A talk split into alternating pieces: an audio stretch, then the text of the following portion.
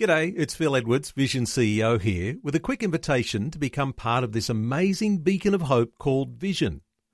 Together we can put our love into action to help people of all kinds build or rebuild their lives on the truth of God.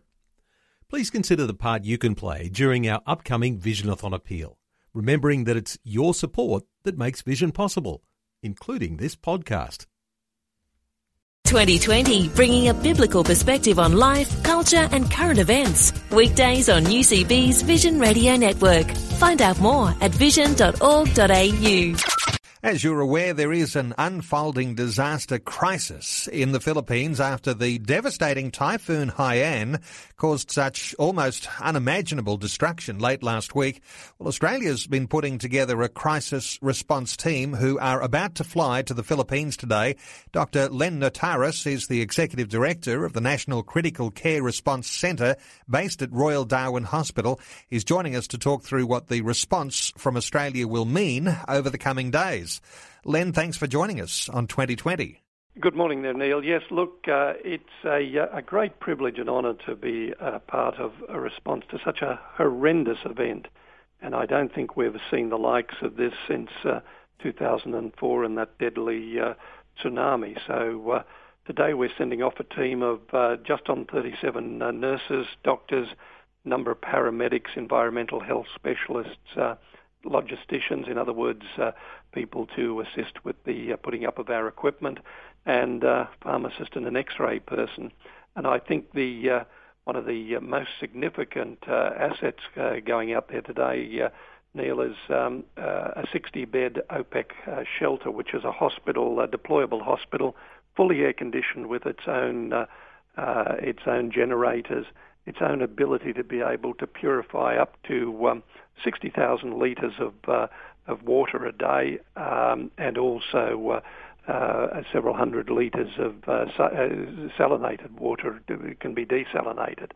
Um, we would expect, uh, Neil, to see anything in the next two weeks up to three and a half thousand patients, which is quite an amazing, an amazing feat. But well reflects what we saw when we uh, sent a, a, similar team to um, uh, Pakistan back in 2010, and at that time we saw uh, just on 11,000 uh, patients over uh, 70 days. Uh, Len, the extent of the disaster and the destruction is still unfolding. What do you expect to see when you hit the ground? Neil, total um, total devastation. Um, it, it, it, varies, I understand, from uh, provincial area to provincial area, but uh, uh, in um, in uh, uh, Tacloban itself, uh, uh, the uh, the the images are of total devastation. Um, first of all, the uh, the huge uh, uh, cyclone or uh, typhoon went through, and we're talking about winds. Uh, of around about 200 miles an hour, uh, 340 or so kilometres an hour, um, which which knocked down not just the tin buildings, but uh, also severely damaged uh, solid uh, stone brick buildings. Now that said, um, that was followed by uh, uh, the surge which we uh, we experience with cyclones and typhoons, um, and that surge I understand was up to several meters deep. Now all of that adds to the injuries. You've got the injuries from flying debris, the crush injuries. You've then got the uh, uh, the devastation of submersion and immersion with the water. And over the next few days, we're we're already five, uh, six. Uh, well, it was last. Um, uh, last Friday and today's uh, Wednesday, so we're all, already several days down the track.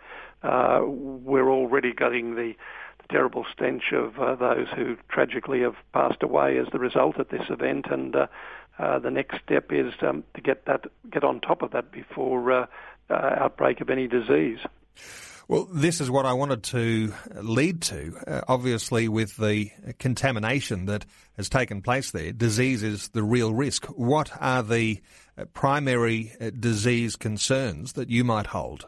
Well, Neil, among them, of course, will be anything from contaminated water and the uh, uh, all of the associated uh, sort of afflictions that come with that, through to um, the uh, the population of malaria, the mosquitoes and vector-borne uh, uh, vector-borne illnesses. So it, it, will will all surround. Then there will of course be the infections that have occurred from untreated wounds, fractures that haven't been set, and other injuries. Uh, the population, very very sadly, um, have been uh, exposed to. Um, well, horrendous elements. It's pouring rain there as we speak and uh, they're without food in most of the circumstances, and water is in very, very short supply as well. So um, that that is one of the great challenges of the next um, the next few days from here on. The team will be up there for uh, at this stage where uh, we've assigned them for two weeks, and the reasoning behind uh, the two weeks, Neil, is that uh, we've designed it in such a way that they are trained and equipped and indeed uh, sustained for, for that period of time. They they have their own food supply, their own drinking waters, and so on and so forth, uh, their own power, everything else, so that they are not a burden to the local community, but rather an asset. So every single person out of uh, say three and a half thousand that uh, we predict will be seen will uh, will be uh, uh, looked at without being a burden on the local community. Uh, Haiti a few years ago now, four or five years ago, when some wonderful people flew into Haiti, unfortunately found that um, the responders uh, multiplied the burden by needing to use the local resources rather than being self-sustained. So that lesson was taken on by us, and uh, we've um, we've trained the individuals who are going up there. Three of them are coming out of Queensland, which is uh, a wonderful thing. Um, and uh, the, while the bulk of them come from our National Critical Care and Trauma Response Centre here in Darwin, um, we've also got uh, two out of South Australia, one clinician out of um, Victoria, and one out of uh, New South Wales. So it is in part a national effort, um, and uh, Queensland uh, certainly fares very well as well. Dr. Len Notaras, our guest, the Executive Director of the National Critical Care Response Centre based at Royal Darwin Hospital and a team going off to the Philippines today. Len, with the mobilisation of the crisis team that we are sending, how will the team and the supplies that we're sending along with the team be sustained over these coming days and weeks? Um, Neil, what, what, what is interesting about it is that uh, we were actually uh, uh, tasked by the federal government two days ago on Monday uh, to to respond to this. And originally we were due to leave uh, yesterday, Tuesday at uh, um, midday. Uh, that had been put back because of the logistics of getting uh, the the RAAF aircraft into to land. Um, so uh, what was uh, what is quite um, quite important and uh, quite uh, laudable is the fact that we were able to pull this team of uh, 37 uh, highly trained individuals together in a few hours. Now they were ready. there has been a an almost 24-hour delay, but but that said, we it, it, didn't happen by accident. Um, since the centre was uh, established back in 2005, and it was uh, basically the product of the first Bali, when the first Bali tragedy of 2002 occurred. Uh, shortly after that, the then Prime Minister Howard, uh, along with his health minister, um, Mr. Abbott at that time, uh, uh, looked to the, the north and a, a strategic uh, disaster response centre and trauma and disaster response centre, and uh, hence the, um, the, the National Critical Care Trauma Response Centre came to pass. Uh, Mr. Rudd supported that, as too did Prime Minister Gillard, um, and uh, and now uh, Prime Minister Abbott. So uh, the centre itself has played significant roles in um, the Ashmore Reef tragedy of 2009 the 2010 Pakistan disaster. And not more than about three months ago, we had a team up in the Solomon Islands responding to uh, to uh, events up there. So, to in a very long-winded way, Neil, we have a, a repository of highly trained, physically fit, and appropriate individuals who can actually respond to these events.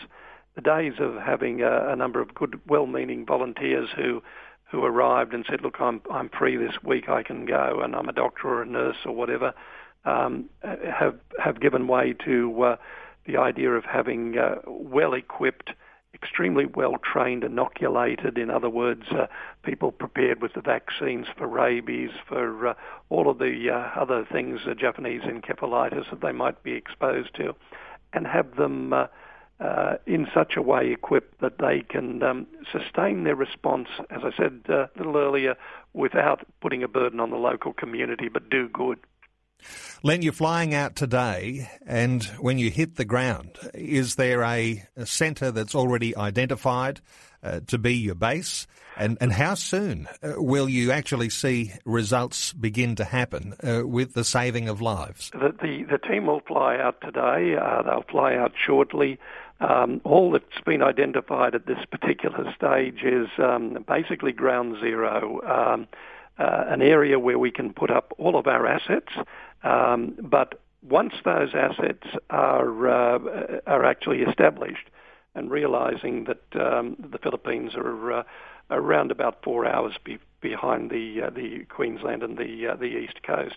Uh, we, by uh, this afternoon, uh, Wednesday afternoon, should be in a position to actually start um, assessing the most critical people who would be brought in, and uh, even by uh, later this evening, able to start to um, to have um, intervention, clinical intervention. Now that will depend, of course, on on the speed with which we have the ground cleared, the speed also with which um, uh, we're able to cope with the weather. Right now, uh, the weather is pretty well appalling, but we are expecting it to clear. Uh, RAAF uh, with a C-17 and a C-130 have been spectacularly helpful, and uh, a lot will depend again on the conditions that uh, we find ourselves in. Well, Len, you carry with you the prayers and the best wishes of all Australians, and we know you're going into a a, dreadful circumstance uh, with that unfolding disaster, and uh, you'll be there on the front line fighting disease and uh, bringing some level of hope, a glimmer of hope to uh, those uh, in the Philippines. Dr. Len Notaras is the Executive Director of the National Critical Care Response Centre based at Royal Darwin Hospital, uh, heading today to the Philippines uh, to be a blessing to that nation. Len, thanks so much for being with us today on 2020. Well, thank you very much, Neil, for your goodwill and your listeners' prayers as well. we, we do appreciate it. The team is heading up there today. Uh, it will do good, I believe, and uh, it'll do even better with your support. And I do thank you and your listeners. We'll look forward to a good report, Len. Thank you. Like what you've just heard? There's more great podcasts, or you can listen to us live at vision.org.au. And remember, Vision is listener supported. Your donation of any amount will help us continue connecting faith to life. Learn more or donate today at vision.org.au.